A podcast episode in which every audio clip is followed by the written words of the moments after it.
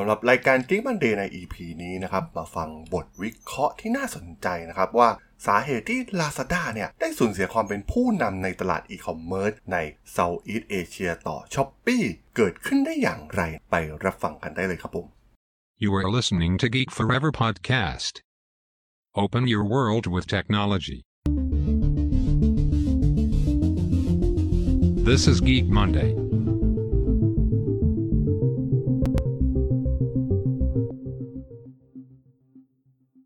สวัสดีครับ ผมดนทราดนจากดนดนบล็อกนะครับ และนี่คือรายการ Game Monday นะครับ รายการที่มายกตัวอย่างเคสอาดี้ทางธุรกิจที่น่าสนใจนะครับ ที่นำเอาเทคโนโลยีใหม่ๆมาบิวใช้นะครับ แต่ว่าใน EP นี้เนี่ยถือว่ามีเรื่องราวหนึ่งที่น่าสนใจนะครับ ที่ผมอยากจะมาเล่าให้ฟังและหลายๆ คนน่าจะอยากรู้นะครับว่าทำไมเนี่ย Lazada ในตอนนี้เนี่ยถึงได้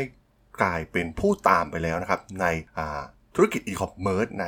เอเชียตะวันออกเฉียงใต้นะครับโดน Shopee ขึ้นมาเป็นอันดับหนึ่งมันเกิดขึ้นได้อย่างไร ต้องบอกว่า Shopee เองเนี่ย ก็ถือว่าเป็นผู้บุกเบิกแพลตฟอร์มอีคอมเมิร์ซนะครับในเอเชียตะวันออกเฉียงใต้ และเป็นผู้บุกเบิกในหลาย ๆ ด้านก่อตั้งขึ้นในปี 2015 เป็นของบริษัทเกมอย่าง Garena นะครับ ซึ่งแน่นอนว่าตลาดอีคอมเมิร์ซเนี่ยเป็นตลาดที่ค่อนข้างมีการแข่งขันที่สูงมากนะครับ โดยเฉพาะในยุคปัจจุบันเราเห็นได้ถึงการแข่งขันที่ดูเดือดการอัดโปรโมชั่นอย่างมากมาย แน่นอนว่า Shopee ตอนก่อตั้งขึ้นมาเนี่ยก็ถือว่ายังต้องเจอศึกหนักอีกมากมายนะครับ โดยเฉพาะ เหล่าบริษัทอีคอมเมิร์ซที่มีความช่ำชองนะครับจากประเทศจีน ซึ่งก็ต้องการเป็นส่วนหนึ่งของตลาดนี้เช่นเดียวกันอาลีบาบาบริษัทอีคอมเมิร์ซที่ใหญ่ที่สุดของจีนเนี่ยก็ได้เข้ามาในตลาดนะครับในปี 2016 ซึ่งได้เข้าซื้อกิจการบริษัทอย่าง Lazada ซึ่งเป็นตอนนั้นเนี่ยเป็นบริษัทอีคอมเมิร์ซที่ใหญ่ที่สุดในภูมิภาคแล้วนะครับ ซึ่ง Shopee เองเนี่ยก็ยังเป็นบริษัทเล็กๆ อยู่ในตอนนั้น ซึ่งเมื่อมองมาที่สถานการณ์ปัจจุบันเนี่ย Shopee ดูเหมือนจะครองส่วนแบ่งการตลาดของ Southeast Asia ไปเป็นที่เรียบร้อยแล้ว บริษัทแม่ของ Shopee อย่างบริษัท Sea นะครับได้กลายเป็นบริษัทเทคโนโลยีที่ใหญ่ที่สุดในภูมิภาค โดยมีมูลค่าการตลาดเกือบ 1 3 0 0 0 0 ล้านเหรียญสหรัฐ อาลีบาบาเนี่ยกำลังประสบกับสิ่งที่อเมซอนต้องเจอครับ ในตอนที่พยายามที่จะเข้าสู่ประเทศจีน โดยการเข้าซื้อกิจการโจโย่นะครับ แม้ว่าระบบและบุคลากรเนี่ยจะเหนือกว่าอาลีบาบามาก แต่ในที่สุดอเมซอนก็พ่ายแพ้ให้กับเถาเป่าของอาลีบาบานั่นเอง และแน่นอนว่าสิ่งนั้นก็เกิดขึ้นอีกครั้งในเอเชียตะวันออกเฉียงใต้ แต่เกิดขึ้นกับอาลีบาบาเอง และทำไมอาลีบาบาถึงเลือก เอเชียตะวันออกเฉียงใต้ในตอนนั้นต้องบอกว่าเนื่องจากประชากรที่มีกว่า 600 ล้านคนนะครับ แล้วก็กำลังเติบโตอย่างก้าวกระโดด รวมถึงเรื่องการเมืองที่ค่อนข้างมั่นคง อัตราภาษีพิเศษในภูมิภาคอาเซียน ที่สำคัญเอเชียตะวันออกเฉียงใต้เนี่ยเป็นที่ตั้งของประชากรชาวจีนพัดถิ่นจำนวนมาก ซึ่งมีมากกว่า 60 ล้านคนเป็นชาวจีนพัดถิ่น และ 70%เนี่ยอาศัยอยู่ในเอเชีย ซึ่งส่วนใหญ่เนี่ยอยู่ในเอเชียตะวันออกเฉียงใต้โดยเฉพาะ อาลีบาบาเนี่ยได้เข้าสู่ตลาดภูมิภาคเอเชียตะวันออกเฉียงใต้ผ่าน Lazada ซึ่งก่อตั้งขึ้นในสิงคโปร์ในปี 2012 Lazada เนี่ยถือว่ามี DNA ของ Rocket Internet นะครับ ซึ่งเป็นบริษัทจากเยอรมันที่รู้จักกันดีในนามรูปแบบของการลอกเลียนแบบบริการดังๆ จากโลกตะวันตก และทำการย้ายรูปแบบใหม่ในสถานที่ต่างประเทศนะครับ ในปี 2015 Lazada มีมูลค่า เกิน 1,300 ล้านเหรียญสหรัฐแซงหน้า Tokopedia นะครับของอินโดนีเซีย ที่กลายเป็นแพลตฟอร์มอีคอมเมิร์ซอันดับหนึ่งของภูมิภาค ไม่นานต่อมาในเดือนเมษายน ปี 2016อาลีบาบาได้ซื้อหุ้น 51%ใน Lazada จากจากนั้นเนี่ยก็ลงทุนอีก 1,000 ล้านเหรียญสหรัฐในเดือนมิถุนายนปี 2017 เพื่อเพิ่มสัดส่วนการถือหุ้นเป็น 83% แล้วจุดเริ่มต้นของความขัดแย้งมันเกิดขึ้นได้อย่างไรนะครับ ต้องบอกว่าหลังจากการเข้าซื้อกิจการอาลีบาบาเนี่ยทางอาลีบาบาได้สัญญากับลาซาด้าว่าจะรักษาการดำเนินงานที่เป็นอิสระ แต่ความขัดแย้งก็เกิดขึ้นอย่างรวดเร็ว ตัวอย่างเช่นในปี 2017 ไข่เหนียวนะครับ ผู้ให้บริการจัดส่งสินค้าของอาลีบาบา ต้องการสร้างคลังสินค้าขนาด 10,000 ตารางเมตร แต่ Lazada เนี่ยต้องการทดลองใช้คลังสินค้าที่มีขนาด 5,000 ตารางเมตรก่อนนะครับ คนวงในของ Lazada กล่าวว่าในปีนั้นเนี่ยอาลีบาบายังต้องการนำแบรนด์ต่างประเทศรายใหญ่เข้าสู่ Lazada แต่พนักงานของ Lazada รู้สึกว่าแบรนด์เหล่านี้เนี่ยมีราคาแพงเกินไป และคนในพื้นที่เนี่ยจะไม่ได้รับการตอบรับที่ดี และเพื่อทำการรวบอำนาจให้ติดขาดขึ้นอาลีบาบาจึงตัดสินใจเปลี่ยนโครงสร้างภายในของ Lazada โดยประกาศในเดือนมีนาคมปี 2018 ว่าเผิงเล่ยนะครับอดีต CEO ของ Ant Financial เนี่ยจะเข้ารับตำแหน่ง CEO ของ Lazada ซึ่งเป็นส่วนหนึ่งของเงื่อนไขจำนวนเงิน 2,000 ล้านเหรียญสหรัฐสำหรับการลงทุน ซึ่งหลังจากการจัดหาเงินทุนจำนวนมหาศาลเนี่ย Lazada ไม่ได้เคลื่อนไหวเพื่อต่อต้านคู่แข่งในทันที แต่เริ่มจัดการจัดเอาระเบียบภายในองค์กรแทนนะครับ เนื่องจาก Lazada เนี่ย เกิดจะเป็นบริษัทย่อยที่เป็นเจ้าของทั้งหมดการจัดการบัญชีในหลายประเทศจึงมีความซับซ้อนมากขึ้นนะครับ และแน่นอนนะครับเขาต้องใช้เวลาและงบประมาณเป็นอย่างมากในการจัด การโครงสร้างภายในเหล่านี้ ซึ่งในขณะเดียวกันเนี่ยเหล่าผู้ขายนะครับที่อยู่ในแพลตฟอร์ม Lazada ในพื้นที่เอเชียตะวันออกเฉียงใต้เนี่ยก็พบว่าอินเทอร์เฟซการดำเนินการในส่วนของ Back End ของระบบเนี่ยก็ได้เปลี่ยนไปในชั่วข้ามคืนนะครับผู้ขายที่คุ้นเคยกับแพลตฟอร์มของ Alibaba กล่าวว่า Back End ใหม่ของ Lazada เนี่ยเกือบจะเป็นแบบจำลองของแพลตฟอร์ม Taobao นะครับและมีอินเทอร์เฟซที่ใช้ภาษาท้องถิ่นแทนภาษาจีนเพียงเท่านั้น ซึ่งผู้ขายในพื้นที่เนี่ยก็มองเห็นพ้องต้องกันว่าอินเทอร์เฟซใหม่ของ Lazada เนี่ยจำเป็นต้องแก้ไขนะครับเนื่องจากใช้งานยาก และการเปลี่ยนแปลงอย่างกะทันหันเนี่ยมันไม่เหมาะสมอย่างยิ่ง การจัดการสิ่งต่างๆ หลังบ้าน ในส่วนของผลิตภัณฑ์เกือบทั้งหมดของมันการเลียนแบบมาจาก Taobao นะครับ รวมถึงรูปแบบของคูปองเครื่องมือ Instant Messenger การบริการลูกค้าต่างๆนะครับแน่นอนนะครับว่าเหล่าพ่อค้าเนี่ยครับถึงกับช็อกนะครับกับการเปลี่ยนแปลงครั้งใหญ่นี้ ซึ่งนอกเหนือจากการเปลี่ยนแปลงในเรื่องของระบบหลังบ้านแล้วนะครับ เหล่าผู้บริหารระดับกลางของลิบาบาหลายหลายคนเนี่ย ก็ยังได้รับการมอบหมายให้ดำรงตำแหน่งต่างๆ ใน Lazada นะครับทำให้เหล่าผู้บริหารชาวยุโรปส่วนเดิมเนี่ยไม่พอใจนะครับ ซึ่งมันเป็นสัญญาณอย่างชัดเจนอยู่แล้วนะครับว่าเพื่อนร่วมงานใหม่ของพวกเขาเนี่ยมาที่นี่เนี่ยเพื่อเทียนแทนที่พวกเขาแล้วใครยังอยากทำงานกับ Lazada บ้างนะครับ โดยเฉพาะผู้บริหารชาวยุโรป และนั่นเองนะครับเป็นเป็นช่วง 6 เดือนแรกหลังจากการมาถึงของเผิงเล่ยนะครับที่เป็นผู้บริหารใหม่ของ Lazada ซึ่งบริษัทเนี่ยแทบจะไม่ได้ก้าวไปข้างหน้าเลยนะครับ มันเป็นการจัดการปัญหาภายใน ปัญหาเรื่องการเมืองภายในองค์กรนะครับ และที่สำคัญยังมีการปรับเปลี่ยนครั้งใหญ่ของแพลตฟอร์ม ที่ส่งผลกระทบโดยตรงต่อผู้ค้าขายในแพลตฟอร์มนะครับ ซึ่งนั่นเองนะครับเป็นโอกาสดีของ Shopee ในการเปิดตัวการโจมตีที่สุดแสนเซอร์ไพรส์นะครับ ตอนสิ้นปี 2017 เนี่ย Garena ซึ่งเป็นบริษัทแม่ของ Shopee ได้เปลี่ยนชื่อเป็น Sea Limited นะครับ และจดทะเบียนในตลาดหลักทรัพย์นิวยอร์กด้วยมูลค่ากว่า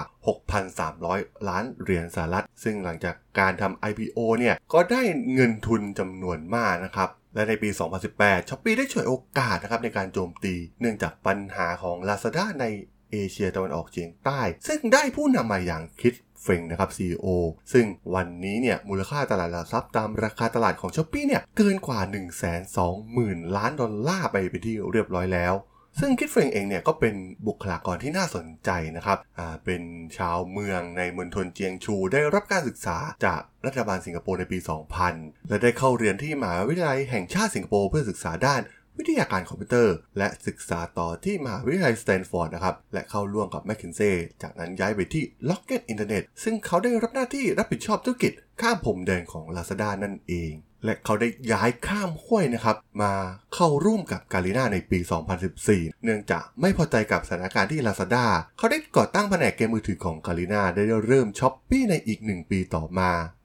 ซึ่งประสบการณ์และ connection ของเฟงใน Lazada นี่เองนะครับ ที่มีส่วนสำคัญอย่างยิ่งต่อการเติบโตของ Shopee ตัวอย่างเช่น เขารู้ดีนะครับ ถึงสถานการณ์ที่วุ่นวายของ Lazada ในปี 2018 และคว้าโอกาสทองที่จะเปิดฉากรุกทันทีนะครับ Shopee เริ่มต้นด้วยการโฆษณาอย่างจริงจังทั่วเอเชียตะวันออกเฉียงใต้ โดยมีป้ายโฆษณาที่ป้ายรถเมล์ตามทางหลวงในภูมิภาคนะครับ ซึ่งได้พรีเซนเตอร์ชื่อดังนะครับ ไม่ว่าจะเป็นแมนนี่ปาเกียวนักมวยชาวฟิลิปปินส์นะครับ นักร้องชาวมาเลเซีย ในเดือนมีนาคมปี 2018 เนี่ย ความแตกต่างระหว่างจำนวนผู้เข้าชมเว็บไซต์ของ Shopee และ Lazada เนี่ยเริ่มน้อยลงไปเรื่อยๆนะครับ จากรายงานของ i p i c e ซึ่งเฟงเองเนี่ยได้มุ่งสนใจไปที่ตลาดชาวอินโดนีเซีย เพราะว่ามีสัดส่วนมากกว่า 40%ของประชากรในเอเชียตะวันออกเฉียงใต้ ซึ่งมีคำกล่าวว่าใครก็ตามนะครับที่ชนะตลาดอินโดนีเซียได้เนี่ย ก็จะได้รับชัยชนะในเอเชียตะวันออกเฉียงใต้ได้นั่นเอง มีความแตกต่างที่น่าสนใจในตลาดอินโดนีเซียนะครับ โดย Shopee เนี่ยได้ทุ่มเททรัพยากรนะครับ เพื่อตลาดนี้เฟงเองเนี่ยใช้เวลาประมาณ 80%นะครับในตลาดอินโดนีเซีย ในที่สุดเนี่ยความพยายามอย่างไม่ลดละของทีมของเขาก็ทำให้เหล่าผู้ค้าส่งชาวอินโดนีเซียเนี่ยได้มาใช้แพลตฟอร์มของ Shopee และจัดหาราคาสินค้าที่ต่ำที่สุดให้กับผู้บริโภคในประเทศอินโดนีเซียได้สำเร็จกลับกันนะครับ ในฝั่งของ Lazada ในเวลานั้นเนี่ย มุ่งเน้นไปที่การสร้างแบรนด์และนำสินค้าที่สามารถยกระดับแนวโน้มการบริโภคในเอเชียตะวันออกเฉียงใต้ขึ้นมานะครับ แล้วก็ทุ่มเททรัพยากรในการนำเอาแบรนด์ต่างประเทศเข้ามามากขึ้นนะครับ ซึ่งหารู้ไหมว่าตอนนั้นเนี่ย Shopee ได้ตีฐานของประเทศอินโดนีเซียได้สำเร็จไปเป็นที่เรียบร้อยแล้วนั่นเองและอีกอย่างหนึงที่สำคัญก็คือในส่วนของโลจิสติกนะครับที่เป็นปัญหาใหญ่ที่ไม่สามารถแก้ไขได้ง่าย ๆ ในปี 2017 เนี่ยบริการขนส่งด่วนในเอเชียตะวันออกเฉียงใต้เนี่ยไม่ใช่แค่มีราคาแพงเท่านั้นนะครับแต่ว่ายังส่งช้าอีกด้วยนะครับซึ่งโดยปกติเนี่ยผู้ใช้ต้องใช้เวลา 7 วันในการรอรับสินค้าที่ซื้อบนแพลตฟอร์มอีคอมเมิร์ซ Shopee เองเนี่ยก็ได้ จัดโปรโมชั่นการจัดส่งฟรีขึ้นมานะครับ แล้วก็ทำการอุดหนุนค่าส่งให้นะครับ ซึ่งถือเป็นการตีหัวใจหลักสำคัญของบริการในส่วนนี้นะครับ แล้วก็ที่สำคัญเนี่ยยังอุดหนุนค่าขนส่งอีกด้วยนะครับสำหรับพ่อค้า ซึ่ง Shopee เองเนี่ยได้ทุ่มเงินให้กับการอุดหนุนค่าส่งเนี่ยเพื่อแลกกับปริมาณการเข้าชมนะครับ แล้วก็ปริมาณการขาย ซึ่งช่วยเร่งการพัฒนาอุตสาหกรรมการขนส่งด่วนในท้องถิ่นโดยตรง บริษัทขนส่งด่วนใหญ่ที่สุด 2 แห่งของอินโดนีเซียก็คือ JNE และ J&T นะครับได้รับผลประโยชน์ไปอย่างมหาศาลนะครับมีปริมาณสินค้าเพิ่มขึ้นอย่างมหาศาลแล้วก็ได้ทำการลงทุนในส่วนของโลจิสติกเพิ่มขึ้นนะครับเพื่อให้สามารถจะส่งผ่านบริการ Shopee ได้ภายใน 3 วัน ซึ่งบางชิ้นเนี่ยอาจจะถึงภายใน 1 วันด้วยซ้ำและนั่นเองนะครับที่ทำให้ในไตรมาสแรกของปี 2019 ยอดดาวน์โหลดแอปประจำปีของ s h อ p e e และผู้ใช้งานรายเดือน มากกว่า Lazada เป็นครั้งแรกนะครับ และในเดือนกันยายนปี 2018 นะครับ ผู้บริหารใหม่อย่างเผิงเล่ยนะครับ ก็ก้าวลงจากตำแหน่ง CEO ของ Lazada และอำนาจเนี่ยก็ถูกถ่ายเทไปให้กับจางหยงนะครับ ซึ่งเป็น CEO ใหญ่ของ Alibaba Group ซึ่งเป็นผู้กลุ่มอำนาจการตัดสินใจสูงสุดใน Lazada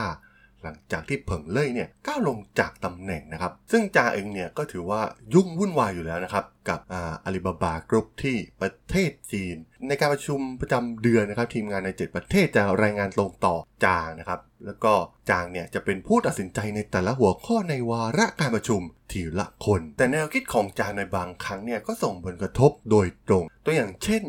ลิซ่าแห่งวง Blackpink เกิร์ลกรุ๊ปยอดนิยมของประเทศเกาหลีที่เป็นคนไทยเนี่ยทางช้อ p e e เนี่ยได้เชิญ Blackpink ไปแสดงที่จาการ์ตาเพื่อดึงดูดผู้คนจำนวนมาก ในปี 2018 และในปีต่อมา Tokopedia เนี่ยบริษัทอีคอมเมิร์ซชาวอินโดนีเซียก็ทำในรูปแบบเดียวกัน Lazada เองเนี่ยก็ต้องการ Blackpink เพื่อมาโชว์ด้วยนะครับ แต่ว่าทีมงานที่สำนักงานใหญ่ในหางโจเนี่ยไม่เข้าใจว่าเหตุใด Lazada จึงต้องเชิญกลุ่มนักร้อง ที่ไม่มีคนรู้จักในประเทศจีนเนี่ยมาแสดงในเอเชียตะวันออกเฉียงใต้ และต้องทุ่มงบประมาณจำนวนมากให้กับพวกเขาเหล่านี้ และในที่สุดเนี่ยก็ผ่านไปใช้กลยุทธ์เก่าๆนะครับไม่ว่าจะเป็นโฆษณาใน Facebook หรือ Google ซึ่งพวกเขาเนี่ยไม่รู้ว่าการขับเคลื่อนด้วยโฆษณาในเอเชียตะวันออกเฉียงใต้เนี่ยมีราคาถูกกว่าในจีนนะครับและผลตอบแทนจากการลงทุนสำหรับการนำเอานักร้องแบรนด์ดังอย่าง Blackpink เข้ามาจึงสูงมาก ซึ่ง มันเทียบไม่ได้นะครับกับการใช้กลยุทธ์เก่าๆ อย่างการโฆษณาใน Facebook หรือ Google ซึ่งทำให้ Lazada เนี่ยต้องใช้เงินถึง 10 เท่านะครับของกลยุทธ์การโฆษณาแบบเก่าๆ เพื่อให้ประสบความสำเร็จที่ แทบจะน้อยกว่า s h อ p e e ทำเสียด้วยซ้ำและสาเหตุสำคัญอีกประการหนึ่ง ตัวจางเองเนี่ยอยู่ในเอเชียตะวันออกเฉียงใต้เพียงแค่ 2 วันในแต่ละเดือน แต่ CEO ของ s h อ p e e นี่อยู่ในเอเชียตะวันออกเฉียงใต้ทุกวัน และพนักงานของ Alibaba ที่ประจำอยู่ในเอเชียตะวันออกเฉียงใต้ในตำแหน่งผู้บริหารระดับกลางและระดับสูงเนี่ยก็ไม่สามารถจัดการกับความขัดแย้งทางวัฒนธรรมที่มันเริ่มก่อตัวมากขึ้นเรื่อยๆ ได้ ตัวอย่างที่สำคัญที่สุดก็คือจางอี้ชิงนะครับที่เป็น CEO ของ Lazada เวียดนาม ซึ่งดำรงตำแหน่งเป็นผู้ช่วยของจางหยงก่อนที่จะเข้ารับตำแหน่ง ซึ่งจางอี้ชิงเนี่ยได้นำระบบการจัดการจากระดับบนสู่ระดับล่างมาใช้ในเวียดนามนะครับ ซึ่งขัดแย้งกับวัฒนธรรมของเวียดนามในเรื่องความเป็นผู้นำร่วม ซึ่งหากเจ้าหน้าที่เวียดนามเนี่ยซักถามการตัดสินใจของเขา เขาจะตอบกลับโดยบอกพวกเขาว่า การปฏิบัติของเขาคือสิ่งที่ทำในจีนสำหรับทีมอ ร์นั่นเองนะครับก็ทำให้เกิดปัญหาขึ้นใน Lazada เวียดนามครึ่งปีแรกของปี 2019 ในระหว่างการประชุม ระหว่างทีมเวียดนามในพื้นที่ และสำนักงานใหญ่ในสิงคโปร์ผู้ใต้บังคับบัญชาชาวเวียดนามของจางอี้ชิงเนี่ยได้เริ่มบ่นเกี่ยวกับผู้นำของเขา ซึ่งหลังจากนั้นเนี่ยจางก็ถูกย้ายกลับไปที่ห่างโจวทันที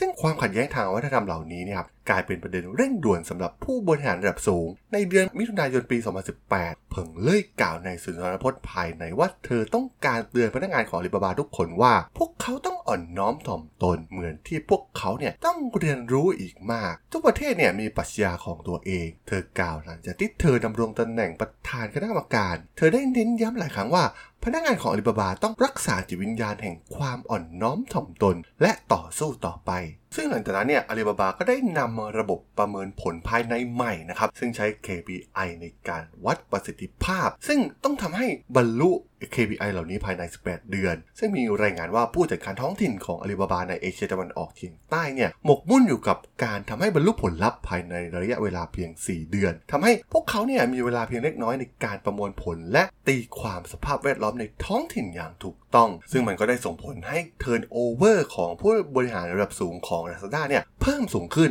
และไม่เพียงเท่านั้นนะครับมันยังส่งผลต่อความพึงพอใจของลูกค้าด้วยเนื่องจากทีมของ Lazada เนี่ยมีการสลับปรับเปลี่ยนบ่อย จึงเป็นเรื่องยากมากที่จะสร้างความสัมพันธ์ในการทำงานกับบริษัท และการก้าวเข้ามาของการแพร่ระบาดของ ไวรัสโควิด -19 แม้จะทำให้เกิดประโยชน์ต่ออุตสาหกรรมอีคอมเมิร์ซนะครับมันได้เร่งการเติบโตของอุตสาหกรรมอย่างชัดเจน Shopee ได้เปิดตัว Shopee Mall ซึ่งเป็นแบรนด์หลักที่ยอมรับมากขึ้นนะครับ สามารถตั้งร้านค้าออนไลน์ได้ นอกจากนี้ยังลงทุนไปถึง 192.9 ล้านเหรียญสหรัฐในกิจกรรมทางด้านการตลาดและส่งเสริมการขาย ซึ่งรวมถึงการว่าจ้างคริสเตียโนโรนัลโดนะครับ ดารานักฟุตบอลชื่อดังให้กลายมาเป็นพรีเซนเตอร์ของพวกเขา ในช่วงกลางปี 2019 Lazada ได้เปลี่ยนโดยใช้กลยุทธ์การลดค่าใช้จ่ายนะครับ ซึ่ง Shopee เนี่ยเน้นการซื้อโฆษณาแบบ CPI นะครับ ซึ่งเป็นการซื้อแบบใช้เงินต้นทุนต่อการติดตั้งเป็นหลัก โดยจ่ายค่าโฆษณาทุกครั้งที่ผู้ใช้ดาวน์โหลดแอป ในขณะที่ Lazada เนี่ยซื้อโฆษณาแบบ CPR นะครับ หรือว่า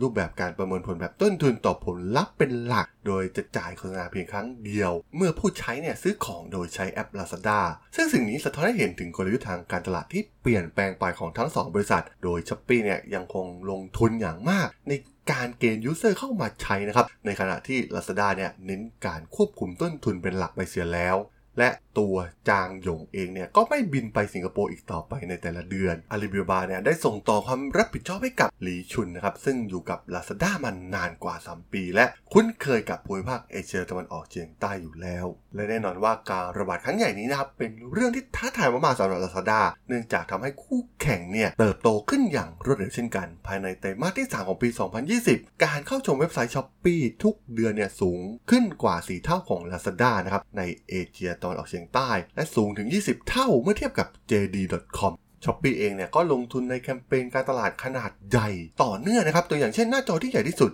ของ Orchid Garden Mall ในย่านใจกลางเมืองจาการ์ตายังคงแสดงโฆษณาของ Shopee อย่างเด่นชัดแม้จะมีคนเดินผ่านน้อยลงก็ตาม Lazada เองเนี่ยก็เคลื่อนตัวช้าลงนะครับ คนวงในของ Lazada อินโดนีเซียเนี่ยกล่าวว่าหลังจากการระบาดของโควิด -19 ในจาการ์ตาในเดือนมีนาคมและเมษายนปี 2020 อาลีบาบาได้ถอนพนักงานเกือบทั้งหมดในอินโดนีเซียทำให้เป็นบริษัทจีนแห่งแรกที่ดึงพนักงานออกนอกประเทศไปเป็นที่เรียบร้อยแล้ว ภายในไตรมาสที่ 3 ของปี 2020 การเข้าชม Shopee เนี่ยทุกเดือนมีมากถึงเกือบ 4 เท่าของ Lazada โดยมูลค่าตลาด ของบริษัทแม่คือ Sea Limited เนี่ยแตะ1ใน 5 ของ Alibaba Group เป็นที่เรียบร้อยแล้ว